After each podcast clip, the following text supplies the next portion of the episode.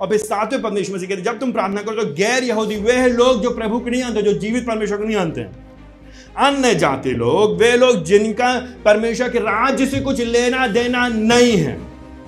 वे लोग जो नहीं जानते यह हुआ परमेश्वर कौन है।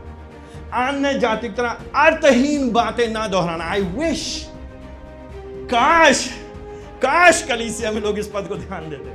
काश लोग ध्यान देते इस पद को। आई मीन जब तुम प्रार्थना करने बैठो तो बड़बड़ाओ नहीं। बड़बड़ाना बकबक करना फालतू की बात करना एक के बाद एक शब्द निकालना और ये सोचना तुम बड़ी बातें कर रहे हो। ये मूर्खतापूर्ण बात है भैया तो क्या कहते जब तुम प्रार्थना करते हो अन्य जाति लोग ऐसे प्रार्थना करते हैं। आई मीन कई बार लोग 24 घंटे हफ्तों हफ्तों प्रार्थना करते हैं। 24 घंटे हफ्तों हफ्तों। कई लोग लोग बात करते रहते हैं, लेकिन, और अब शब्द जो निकल रहा है, क्या निकल रहा है, क्या हो रहा है, और लोग क्या सोचते हैं कि इनके ऊपर कोई विशेष आत्मा आ गया है इस समय। इसलिए ये ये कर रहे हैं। आप जानते हैं समाज हमारे कैसे होता है? यीशु मसीह कह रहे कि तुम और उनमें फ़र्क होना चाहिए। यू अंडरस्टैंड ना हमको बारह बुलाया जा रहा फ़र्क करने के लिए।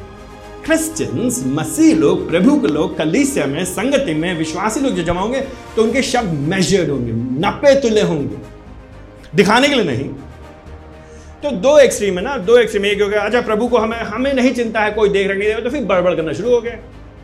यहाँ पे जो शब्द है, ये जो शब्द है, बड़बड़ाना मतलब आवाज़ निकल रही है, गड़बड़ गड़बड़ गड़बड़, उसका कुछ मतलब नहीं है। दैट्स व्हाट इट मीन्स इस शब्द का।